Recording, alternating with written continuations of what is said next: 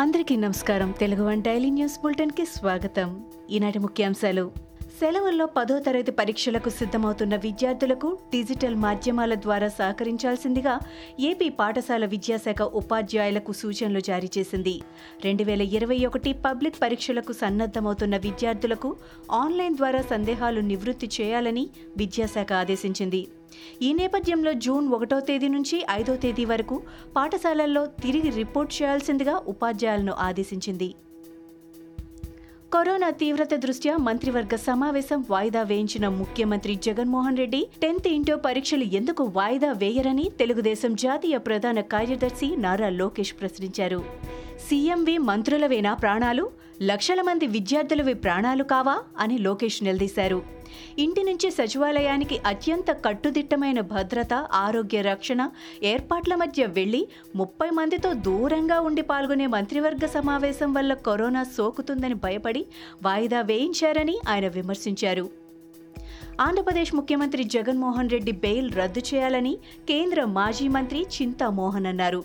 ఆయన బెయిల్ షరతులను ఉల్లంఘించారని ఆరోపించారు. సహనిందితులైన అధికారులకు పోస్టింగ్ ఇచ్చారని సాక్షులను జగన్ ప్రభావితం చేస్తున్నారని ఆరోపించారు. లక్ష లంచం కేసులో బంగారు లక్ష్మణ్ జైలుకు పంపిన విషయాన్ని గుర్తు చేశారు. జగన్పై వందల కోట్ల అవినీతి ఆరోపణలు ఉన్నాయని ఆయన అన్నారు.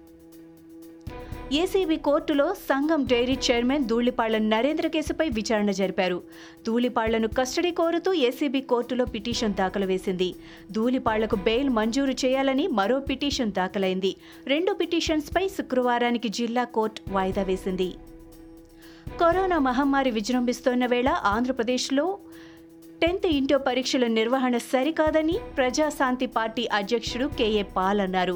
విద్యార్థుల ప్రాణాలను దృష్టిలో ఉంచుకొని పరీక్షలు వాయిదా వేయాలని ఆయన కోరారు. ఈ మేరకు విశాఖలోని ఆయన కన్వెన్షన్ భవన్లో ఆయన నిరసన దీక్ష చేపట్టారు. ప్రభుత్వం నిర్ణయం మార్చుకునే వరకు దీక్ష కొనసాగిస్తానని పాల్ స్పష్టం చేశారు. Telangana public service commission TSPSC chairman నియామకంపై high court కీలక ఆదేశాలు జారీ చేసింది.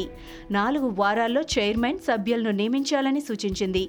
చైర్మన్ సభ్యులను నియమించకుంటే టీఎస్పీఎస్ని మూసేయండి అంటూ ఘాటు వ్యాఖ్యలు చేసింది. వారిని నియమించిన తర్వాత నివేదిక సమర్పించాలని రాష్ట్ర ప్రభుత్వానికి ఆదేశాలు జారీ చేసింది.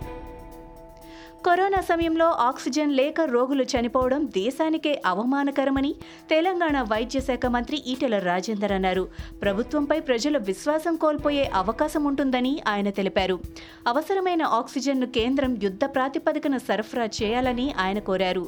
వ్యాక్సిన్ డోసుల ఉత్పత్తి యుద్ధ ప్రాతిపదికన పెరగాలని అన్నారు. వ్యాక్సిన్ లేకపోతే గందరగోళమవుతుందని అధికారులు చెబుతున్నారని ఈటెల తెలిపారు. వ్యాక్సిన్ల కొరతతో జనం అవస్థలు పడుతున్న నేపథ్యంలో తెలంగాణకు మూడు లక్షల కోవిషీల్డ్ టీకా డోసులు చేరుకున్నాయి.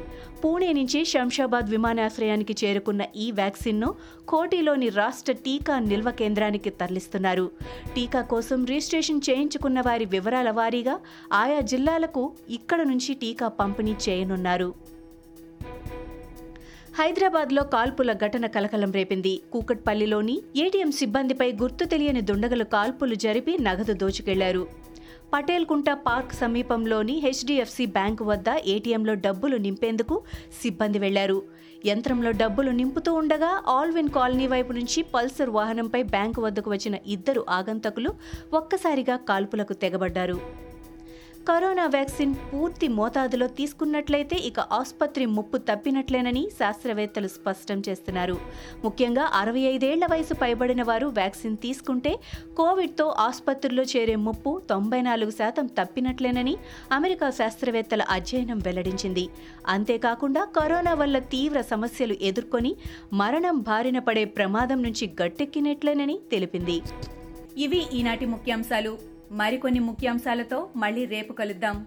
ఈ షోని క్రమం తప్పకుండా వినాలనుకుంటే మీరు ఈ షో వింటున్న ప్లాట్ఫామ్లో కానీ లేదా Google podcast Apple podcast Gaana మరియు ఏ ఇతర పాడ్కాస్ట్ యాప్లోనైనా సెర్చ్ చేసి సబ్స్క్రైబ్ అవ్వండి. కొత్త ఎపిసోడ్ వచ్చినప్పుడు మీకు అప్డేట్ వస్తుంది. అంతవరకు సెలవు. నమస్కారం.